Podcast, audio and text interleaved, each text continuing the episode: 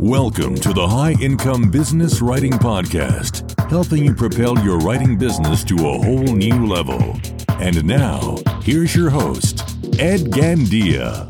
Well, hello, everyone, and thank you for joining me for episode 53 of the High Income Business Writing Podcast.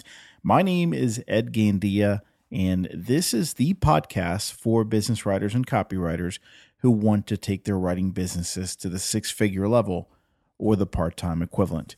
As a quick reminder, you can find detailed show notes of this episode by going to b2blauncher.com forward slash episode 53. You know, if you want to generate a high income as a freelance writer, you're not going to get there by doing lots of three, four, five hundred dollar projects for small clients. You might be able to get there, and you know you, you can you can crank out that kind of business and that kind of volume, but you're going to burn out very very quickly if if you try doing that. And I know a lot of people who have tried that path and it just it doesn't work. It's not sustainable. If you want to earn a comfortable six figure income and, and more importantly, if you want to have the freedom and the flexibility to enjoy the fruits of your labor, you have to start working with bigger clients. You have to bring bigger clients into the mix. I'm not saying they all have to be big, but you do have to have one or more bigger clients consistently. One big client alone can easily replace two, three, four, or even more smaller clients. Plus, they're often easier to work with. They have more work for you. Uh, they're not as price sensitive as smaller clients. Not always, but all else being equal, they're they're usually not as price sensitive. Plus, as you do more work for them, become you become much more efficient and if you continue to charge mostly flat fees, you end up doing the work in less and less time, which means your internal hourly rate goes way up. So, why do so many freelance writers avoid larger clients? Why don't they do this? Why don't they pursue them? And I think it boils down to one word fear sure, you know, we, we tell ourselves no to the things, you know, they're just, just hard. I, I, I don't know how to, they're not enough. I, I don't have the qualifications, what, whatever. At the core, the biggest reason we don't go after biggest fish is just plain old fashioned fear. And what I wanted to do for this episode is bring someone who's recently gone through this. You know, you, you can hear it from me, but I, it's, it's been a while since I've been down that road. And even though it's still very, very fresh in my mind, I wanted to bring someone who's recently broken through and pushed past those fears. And you'll hear today from Mary Rose McGuire. She's an Ohio based freelance writer who, again, recently overcame these fears and insecurities to go after, not just after, but land her largest client ever. And in this interview, she's going to explain how she did it, how she overcame her fears and insecurities, and what she's learned about herself in this process. I think you're really going to enjoy this, and I think anyone can benefit from what she shares here because you know what? Big clients are all relative. We're all at a point where we can go after bigger fish, better clients, and higher fees. So let's get to the interview, and I'll come back with some announcements after that. All right, so I'm sitting here with one of my longtime listeners, Mary Rose McGuire, and uh, Mary Rose, it's a pleasure to have you here. Oh, pleasure to be here, Ed. It's um, you know, Mary Rose reached out to me the other day with a um, with just a very very nice note and a, a wonderful success story, and it's it's kind of neat because just recently I had another listener say, you know, you should really publish more success stories of people who are actually getting value from your actual podcast, not just general success stories, but people who are using these ideas and implementing them and and, and getting results. And like within a day, I got this note from from Mary Rose, and it was, it was just great timing. I said, you know what, we got to do a show. We got to do a show. So thanks for coming on. well, thank you. Uh, so today we're we're talking about uh, kind of um, this is more of a mindset conversation, right? You know, Mary Rose had uh, great success recently with a uh, winning a a very nice project. This is way above, I think, right what you've typically done so far. And yes. uh, what struck me was, you know, you needed to shift your thinking in order to feel confident going after this client and asking for the fees you were gonna that you asked for. You have to change the way you think about yourself, your value, um, all that. So, uh, so that's what I want to focus on today. But before we do that, why don't you tell us a little bit about yourself, your business, what kind of clients you write for, and so forth. Sure.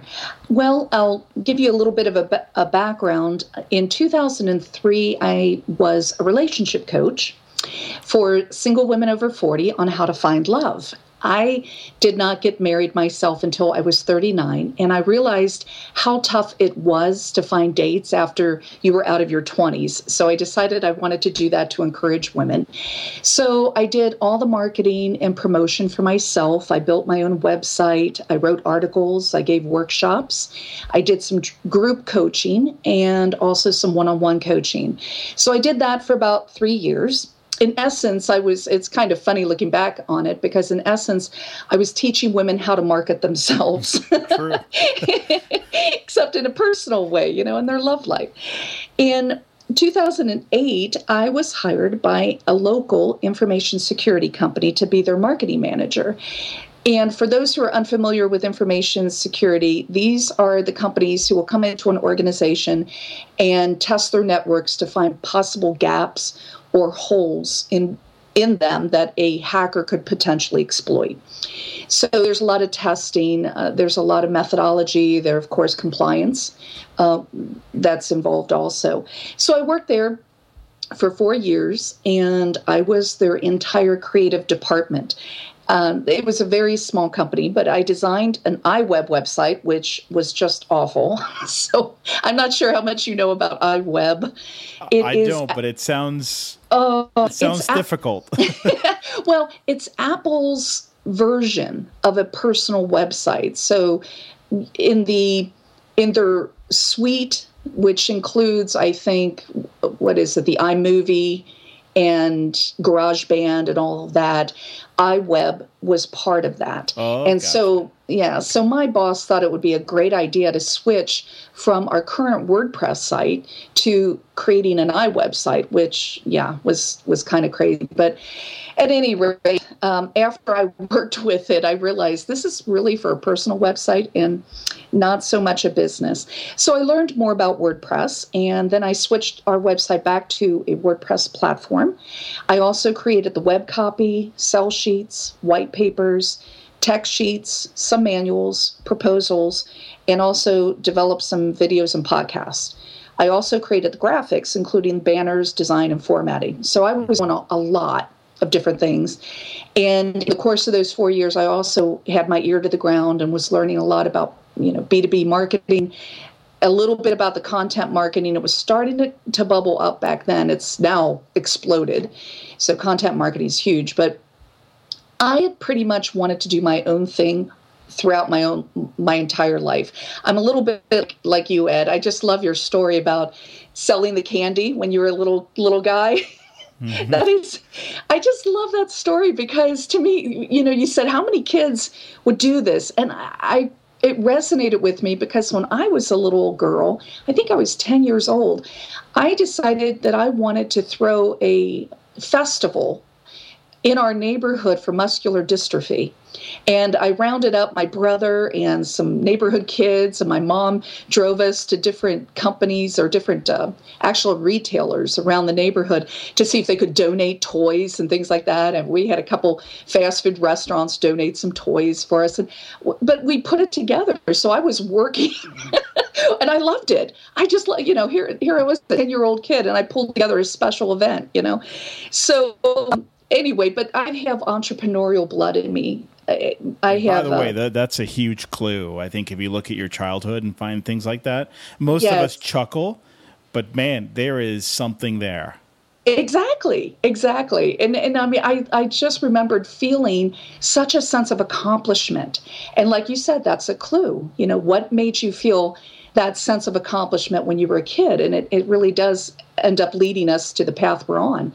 So I had been, as I said, I wanted to do my own thing throughout my life. I come from a, you know, my great writer came from Italy here and just had a few dollars in his pocket on a wine press, and he ended up eventually building his own vegetable uh, company that serviced uh, restaurants around Cincinnati. So that's where I'm originally from. But in 2010, I discovered copywriting and I was hooked. So I tried to start a launch like a side business um, called Bootstrap Graphic, where I offered website design, graphic design, and some copywriting. However, after I did a logo for a client, I realized I really didn't like as much the graphic design as, as much as I thought I would. I my major in college was communication art, but I first started my college years as a graphic design major. So I have that in me. And I thought, oh, you know, this will be great. But uh, it, it, it is, I'll tell you, my hat goes off to those who design logos. And because it is an, a whole other animal oh, yeah. Uh, than, than dealing with copywriting. But anyway, I figured out that out of all of the three things, I really like to do writing the most. So in 2011, I discovered AWAI, which I know you're familiar with, mm-hmm. um, American Writers and Artists Inc., and I started to take some of their courses. In 2012, I found your case study course, which was awesome, and uh, I took it. And then uh, in August of 2012, after experiencing some dissatisfaction with my job, which included an embarrassingly low salary. I mean, I, am too embarrassed to tell you how low, how low I was being paid for everything that I was giving to them. But at any rate, I left to launch my own full time freelance B2B copywriting business. And as I told you before, I did not have a nice nest egg when I left. Uh, I had one one potentially potentially awesome client whom I thought I was going to be getting more projects from, but it ended up that kind of fell through later in the year. But I just had that one big client and then some Odesk clients, you know, here and there, the you know, the very low paying clients. So that was it. And one of the things I remembered you said regarding the case studies is you said that if you wanted to build your portfolio, offer to write a case study for free. Mm-hmm. So I did that and I went to my LinkedIn list and I let them know that I had transitioned to a new career, that I now was a full time copywriter. And if anyone would like a free case study, I was building my portfolio to contact me and I, you know, only would take three. Well, immediately that very day, I had three people three of my connections contacted me and I ended up writing three different case studies. Oh wow. And, yeah, and I I also designed and formatted them. And I took the one I liked the most and included it in, in my portfolio and it did end up getting me paid project work. I mean, that one case study, man, has been my little hardworking horse that from that is, from other clients, right? Right, exactly. Right. So, so in my portfolio, I've got that one case study, and, and you know, as I got better uh, projects, I would include those in my portfolio also. But, but yeah, it ended up that really, really helped me tremendously. That's huge, and and yeah, and I'm glad you mentioned that because. Um, a lot of people when they're starting out they don't consider that or they think that's uh, beneath them or that's the wrong way to go. But i tell you i've seen more people succeed with that simple strategy of just reaching out to the network explaining in very simple terms what you're doing. You know especially if you can pick people within your network who you think might be viable candidates um, and whether it's them or somebody they know and offer to write something for free explain why you're doing it. I tell you what, that that could be a huge launching pad. Absolutely. Absolutely. Could not agree more. So so you were it sounds like you were starting to build things on the side before you actually left your job, correct? Or was it did you start as soon as you quit? I, I was building some things on the side. I, I did start out with Odesk, and I, I, I agree with a lot of what you say about Odesk and Elance. The one good thing I would say about Odesk is that it helped me learn how to deal with clients, mm-hmm. client expectations, and and developing those client relationships because we all have to start somewhere. Sure. And for me, and for me, that was a a really valuable way for me to to get started. So so that's what I was doing. I and I was positioning myself as a B2B copywriter. So I was getting uh, my first client actually was for web copy, developing web copy for a startup. Okay. Okay. So let's um, let's talk about um, transition into kind of the recent win that you had here. Before you tell us about it, though, um, t- tell us a little bit about where you were at that point, right? So before you actually quoted and landed this big win, uh, you know, what was the average project size, the types of clients you were working with, just so we have some contrast. Sure, sure. Well, it was kind of sketchy. Last year really was my first full time. I, I launched in 2000, August of 2012. So August last year would be my first full year, but it was kind of rough last year. You know, I mm-hmm. I had some clients, but the clients that I had were paying me probably on an average between 250 350 per project i'd say um, I did have, you know, a few that I was starting to be able to nudge up a little bit with primarily web copy. Uh, some uh, I've done I've done some case study refreshes. So I have one long-term client that you know does I believe give you know give me the rates that I I'm asking for and the that I believe are worth the projects that I'm doing for them. But it just it was kind of sketchy and still I would say the average was around 250 to 300 dollars gotcha okay so they were talking about average projects in the hundreds handful of clients right just uh, right and all right so tell us about about this win and you know the project and and why this opportunity was so significant for you well this project it, it you know, what's interesting to me is how it all began, which I kind of wanted to bring this up because some people may wonder about LinkedIn and if LinkedIn is actually a good investment of their time.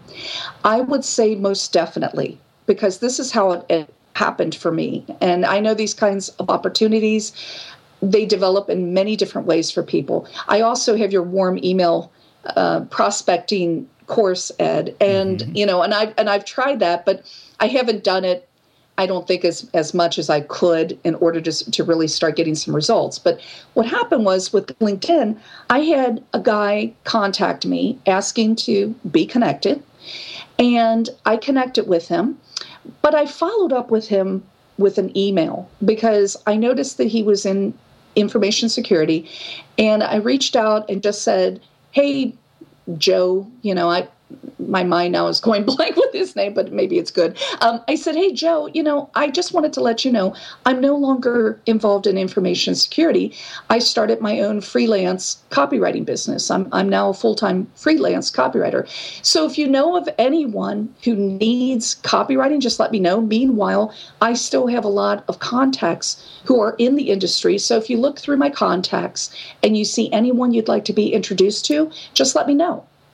Well, he ended up writing back to me immediately and saying, Oh, wow, okay, so you're not involved. And we started going back and forth as he asked me some questions. And he said, You know, come to think of it, I'd like to introduce you to our creative director because we just bought a company, which which I didn't know because he had he had switched uh, jobs also to this new company. He said, you know, we just bought this company, and I'm pretty sure that our marketing collateral is stale, probably needs to be refreshed. And I was like, oh, well, yes, by all means, you know, introduce me.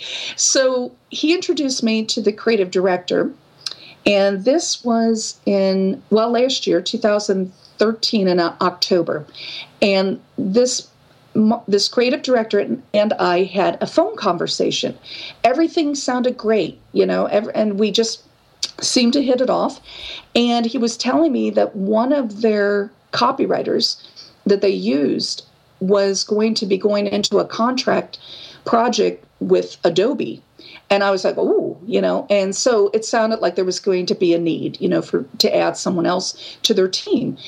So I was excited. I followed up with him. And then it turned out that that kind of fell through. So there's such. I said, okay, fine. So then about a month later, I get an email from someone else within the organization who needed a case study refresh. And we went back and forth with uh, determining what the project was. I quoted her a fee. She kind of questioned the, the fee because she said, Oh, well, you do know you don't have to interview. Well, you know, still, I was thinking to myself, yes, but, you know, so, so I quote, I, I kind of came down a little bit. I negotiated with her a bit. Mm-hmm. And after negotiation, it still seemed, she came back and then she said, Oh, well, we decided to keep it in house. So that was the, the second attempt. So I wasn't going to give up on this company because I knew I had an in, and I just had a feeling that the right opportunity just had not come up yet. So what I did is I kept in touch with the creative director. Around Christmas time, I sent him a happy holidays type of message. I sent him an article that I found that had to do with their company. It had to do with uh, a press release, actually. And I said, Congratulations, you know, on launching this new service. And he was happy about that. And then, about, I don't know, I think it, at the beginning of the year, I sent him an ebook that I had created on how to develop headlines that attract attention. Mm-hmm. And I and I said, you know, feel free to send this to anyone you'd like, you know. So I I was always trying to kind of keep in touch by giving things that could be of value to him. Finally, it wasn't that long after I think I sent the ebook, probably about 3 weeks later, he touches base with me and he says, "We have a project coming up and I'd like to talk to you about it." Well, it ends up that this project is to write web copy for their new website. It's a total redesign of their website. And right now, I mean, you know, we just started this, but there's like 77 pages of this website. And this is an enterprise level information security company that is worth 150 million in revenue. Oh wow. Yeah. So this is, it was very, very exciting to me to say the least, but it still had a little bit of a bumpy start because when he first talked to me about the project, I was all excited. I didn't even understand the scope because the scope had not been discussed yet. He just said, This is what we're going to do. Would you be interested in this? Do you think you're going to have the time to do this? And I said, Oh, absolutely. So then I didn't hear from him for like weeks. And and I thought well I'm wondering if this project is still going to move ahead. So it was about 6 weeks and I finally reached out to him and I said you know I just I haven't heard from you just wanted to see what was going on. And it was you know short little friendly email and he immediately wrote back and he said I am so sorry and haven't reached out. He said we've been discussing things with the web design company so they've got a separate company that's put, pulling together the, the design. And he did not at that point have a wireframe for me or anything that you know gave me an idea of what exactly we were looking at so so finally he had the appropriate information that he could send to me so that i could give him you know an idea a quote mm-hmm. and and i and i drew up a proposal then for that and so that was how long ago then? That was, that was in yeah, that was um by that time I think it was in March. Okay. Okay. So so the beginning of March is when I sent them the proposal. And then that was we went back and forth and I was on a few phone calls with him and his and I think it was a web developer at on their end and then also I ended up talking to the project manager and so let's fast forward a little bit in terms of where it is now, the, the project. The project right now is still, I mean, I've, I've just turned in about three different pages. So we're just still getting started. So it's taken a, a while because this huge project is um, involves like I think eight different people these are project marketing managers that are involved. So mm-hmm. they they have to put their you know s- special thumbprint on the copy and on exactly what they would like to see with it. And then it comes to me i'm writing it. So we've got we have a pretty intensive process that each of these pages have to go through a lot of people involved uh, yes and in terms of size I'm guessing from from the nature of what you just described, this is many times larger than your previous largest project. In terms Absolutely, of, this is a five figure project. Yes, yes, it is. That's fantastic. It's, yes, thank you. It is fantastic. I, I know. I part of me, to be honest, I because I was so used to like starting, stopping, starting, stopping. I wasn't willing to get excited until I got the fifty percent deposit. That's, that's wow, and, and you also got a fifty percent deposit. That's fantastic. Yes, I did. Yes, I did. And the way I I uh, expressed it to my contact, who is the creative director, is I said, I'm going to be involved with this project for at least two solid months. And and so as a result of that, yes, I would require that 50% deposit good for you. A lot of people were very scared to, you know, especially on a large project like that, to ask for that. But um, I tell you, that's that's when you actually need to ask for something. Whether it's fifty, whether it's thirty, whether it's forty, doesn't really matter. The point is, you ask for something that shows commitment on their part, and that's really the most important thing. Actually, more important than the cash flow.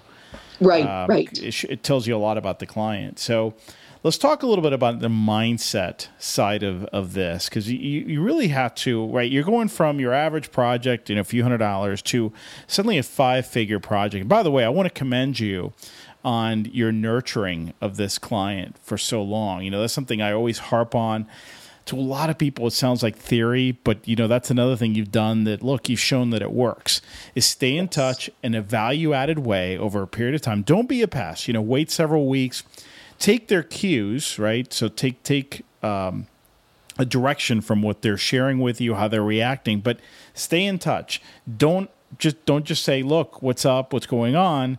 Send them stuff. Think about right. it. Give it some thought, uh, and don't get excited. Like don't right. One other thing you did, and I just wrote, down here, is you didn't get emotionally involved in the outcome. Right. I mean, you were probably just because you were so used to starting, stopping, starting, stopping that it wasn't like when you didn't hear back, you know, it ruined your week, you know, that kind of thing. So a lot of things right, but let's talk about the mindset shift, mindset shift that you have to uh, make in order to land those oppor- this particular opportunity.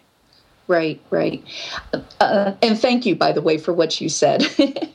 I would say that my first mindset shift was actually about the money uh, that when you first start out, or I'll say for me, when I first started out, I remembered talking to my good friend Robin, and she is a marketing consultant who has helped me tremendously. One of the things I remembered asking asking her was, "How much would you?" How much do you think I should charge for a press release? Because I had someone who possibly could use a press release. And she said nothing lower than 250. And I remembered at the time saying to her, $250? You mean somebody would actually pay that? You know, I mean, it just, it makes me laugh now because that, that was where my mind was back then. I loved the article that Diana Huff did for International Freelancers Academy because she was so on target. And so is Carol Tice so, anyone listening, if you've not heard the podcast that has Carol Tice on it, talking about negotiation, I would highly, highly, highly recommend it. That that was the beginning, I think, of this mindset shift. Yeah, we'll include links to those in the show notes. Yes, did, and is it Diane or Diana? Diana, yeah, Diana. She's, she's okay, so I was and, and okay. Carol did a great.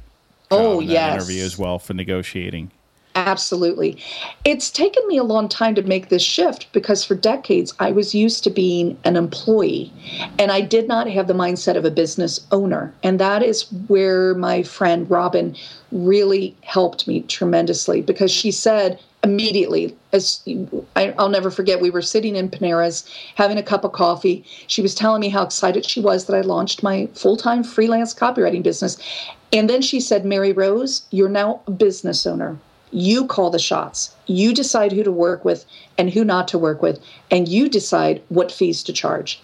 So she hammered that in my head over and over again. And it finally took that, you know, I'm not someone's employee, I'm not a lapdog, I am a business owner. And I have my own set of rules that I abide by. I have my own procedures, my methodology, whatever you want to call it. So that that was a big shift for me. And the other thing is determining one's fees is I found out very, very closely connected to one's perception of their worth.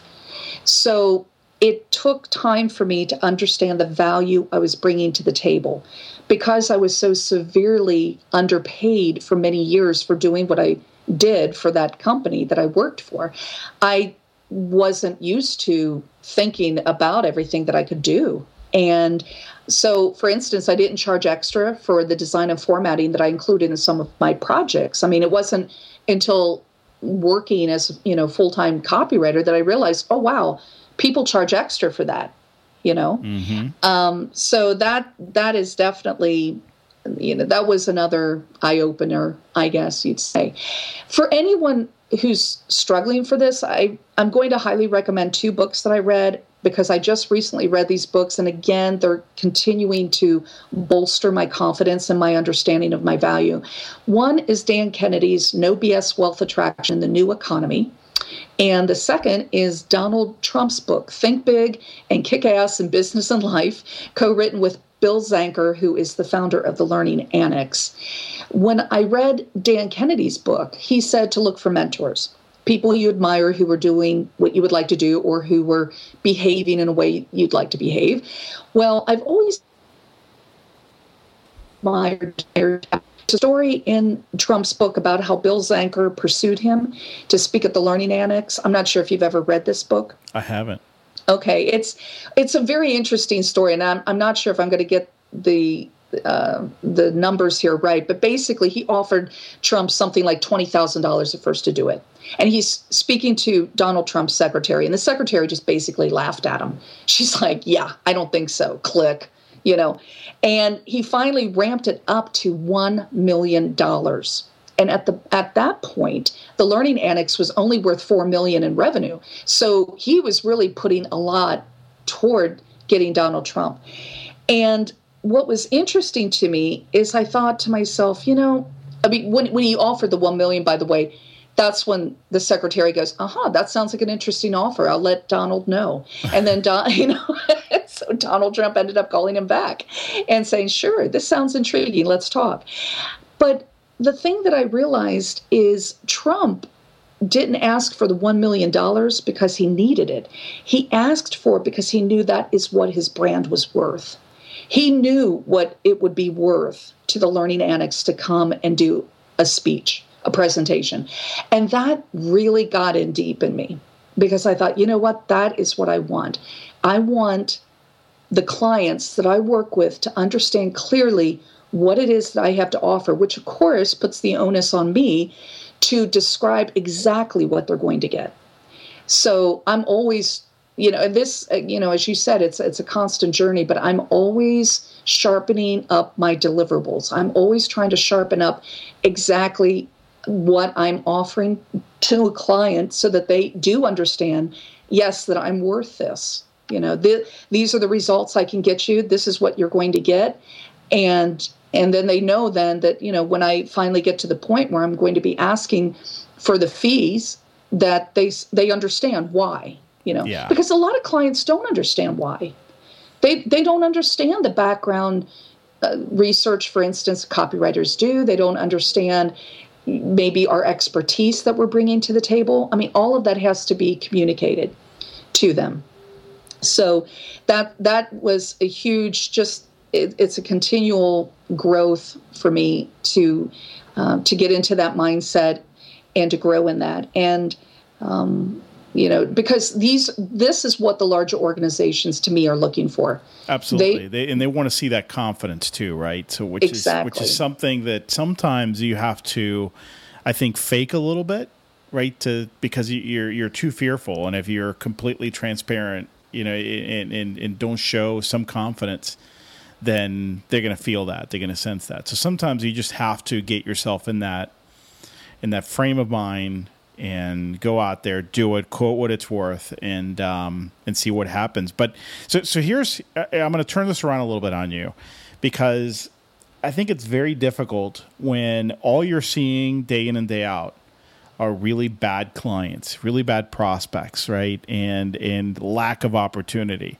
So when you have those blind spots, when you're in that world, how can you possibly make that mindset shift? Mindset shift, if, if all you're seeing is is the bad stuff you've been seeing for years. That you know that is I, I know Ed that is a hard one to to kind of wrap your mind around, but you have to believe it, it is I would say that it is a big step of faith because what you're doing is you're believing that those higher paying clients are out there, even though they may not be in your world yet, but they are in other people's world. It, finally, uh, you know, one came into my world, and I know there's more down the line. There are a bunch that came into your world. And so it's a matter of believing, and it's also a matter of standing your ground so that when you do have these clients that are, you know, just i hate to say bad clients, but these are just low paying clients, clients that take up a lot of your time, a lot of your energy. You know, th- these are not the type of clients really that you want. And these are the type of clients that anymore I will say go to Odesk you know yeah. check out check out odesk or elance and that that may be more for your budget at this point but the thing is is you also have to learn how to say no and that is a, that is scary because when you're needing projects it's hard to say no to the lower paying projects but you have to have courage to do that in order to make room for the higher paying clients that are going to be coming in and it's it's a weird thing. I know you you had a podcast that were talking a little bit about. Um, I, I, can't even remember what the name of your podcast was, but it, it basically was believing something about the universe. You know that there is that there is like something that's going to open up for you, mm-hmm. and it, you know it it ha- it does require a bit of that of saying no to the lower paying clients no to being taken advantage of so that you can say yes to the better opportunities. And the better opportunities, to me, I don't know why it works this way, but those better opportunities do not seem to come until you learn how to say no to the to the bad ones. That's so true. And I think it's because you've basically made room at that point. Yes. You've made room, like physically, emotionally, spiritually, for better things to fill that place, right? It's like, you know, if you um, if you move water out of the way automatically, right? Water has to settle. So, but but you can't you can't create that void uh, until you actually you know make that decision. Yeah, those are the the two episodes I did with Pete Savage on the spiritual side to freelance success. I'll add something to that, which is a, a slightly different twist on that idea, and it's something I've I've recently kind of started to understand recently, which is if you need it, you can't have it if you need it, you can't have it. Now, it sounds like a cute thing to say, but it's not. What what it really means is, if you need it, if you're telling yourself, "I need it, I need it, I need it," you're also telling yourself that you don't already have it, which right. means that you're going to get more of that situation, meaning you're away from it. Yes. But the yes. moment you say, "I don't need it," you know, so you, you so you detach yourself emotionally from it magic starts to happen. And I don't know why, but it's very hard to do that sometimes because we say, oh, I need this project. Yes. If I don't land this, you know, everything's going to be ruined. That right. is the worst thing you could tell yourself. Right. And that's also an excellent negotiating negotiating tactic, a very important one, that after you you say whatever it is, because when I was negotiating with this larger client, I told him I gave him a, a a range. I said I charge usually between 300 to 500 per page, per web page. Now, mm-hmm. he said, "Wow." He said, "Well, even even the lower end of that is going to be out of our budget." So, I waited though. I waited for him to say what he said. I did not ask, "What is your budget?" I just said, "This is what I charge," and then I stopped talking. I didn't say a word. And he's the one who told me that. Now that gave me an idea then and so then we talked about things that that I could work with him regarding what the, the quote could be. And so it ended up that some pages were charged more of the higher rate and then some some other pages, the bulk of the pages, were actually charged a little bit below that lowest rate. Mm-hmm. There you go. Yes. So, you know, because my my thing was is I wanted to win the business and I realized I was going to have to compromise a little bit on my end. So, and I did, and I feel really good about it that I was able to do that.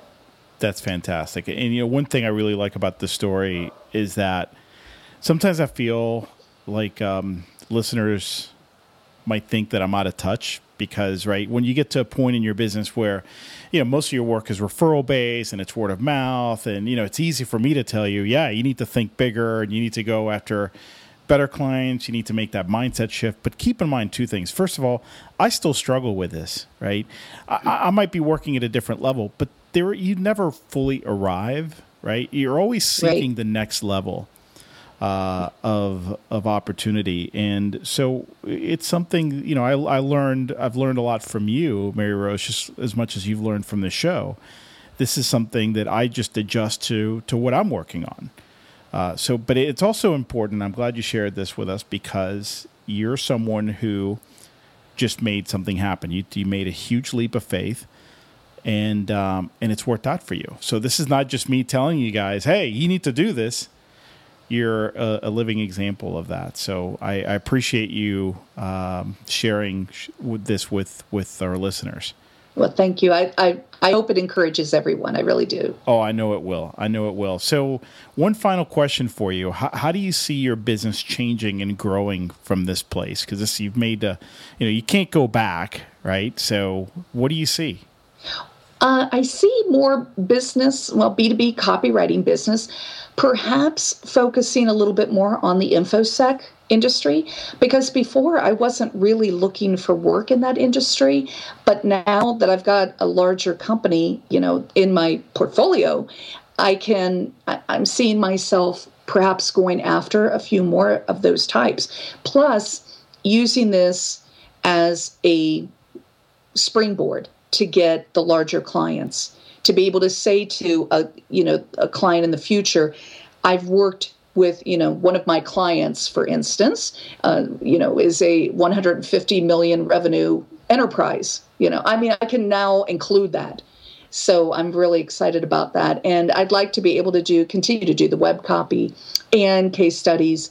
And i'm still wanting to do white papers so that's wonderful. Yeah, I think one of the biggest things you can get from this, and I can tell you agree with this, is not so much the money; it's the the boost in self confidence that comes from having gotten to this place, right? That's worth yes. a lot more than the money, not just in terms of personal growth, but in terms of the future income you can now expect because you can now talk more confidently and and and you can uh, approach your prospects differently and, and, and close a higher percentage of what you quote and so forth. So absolutely fantastic. Yes. Well, so where can listeners learn more about you, Mary Rose? How can they connect with you? They can connect with me on my website, maryrosemaguire.com. And on my website, you can also check out my Facebook page, which I basically just put up things from my, my blog, but I keep a very active blog. I blog between four to five times a week. Oh, wow. So yeah. So, and my blog, by the way, I consider it as practice. So, that whole thing of writing every day, even if I ha- did not have projects to do, I was writing my blog posts. So, so that's that's been a very very good uh, thing for me too. So. Wonderful. So we'll make sure to include that link uh, to your site in the show notes. And again, thank you so much for sharing your story with us, your success. This is very inspiring. Thank you, Ed. I appreciate it the time. Well, there you go, folks. Proof that we can all go after bigger, better paying clients at any point in our careers, even when we don't feel we're ready. In fact, I would argue that you'll never really feel ready to take that next step. And that should be a sign. The way I see it, when it feels scary, when it feels uncomfortable, that's a good sign that it's probably a worthwhile goal, that the goal is worthy of you. When it just feels too comfortable, uh, it's usually a sign that it's it's not a big enough goal or big enough uh, endeavor. So I hope that it's this has inspired you to stretch yourself a little bit. And I wanted to remind you that you can grab the detailed show notes for this episode at b2blauncher.com forward slash episode 53. In fact, b2blauncher.com is where you can find detailed show notes for all the episodes in this podcast. If you enjoyed this show, I would be grateful if you shared it with friends. And the easiest way to do that is by going to b2blauncher.com forward slash love or using any of the social media sharing buttons that you find on the show notes page for today. And of course, I'll always take a quick rating or review on iTunes if you're willing to do that. Ratings or reviews help the show remain the number one ranked podcast on copywriting in iTunes. And it's also one of the top ranked podcasts in iTunes on the topic of writing. And you know, those rankings really help expose a show to people who wouldn't have heard of the show otherwise. So that's why I always ask you guys if you're willing, if you're getting value from the show, if you if you can take a minute or two to leave me a quick rating. The easiest way to do that is by going to b2blauncher.com forward slash iTunes. That brings us to the end of the episode. I am your host, Ed Gandia. Thank you so much for listening, and I hope you have an awesome day. The High Income Business Writing Podcast is a production of B2B Business Launcher. Learn more at b2blauncher.com.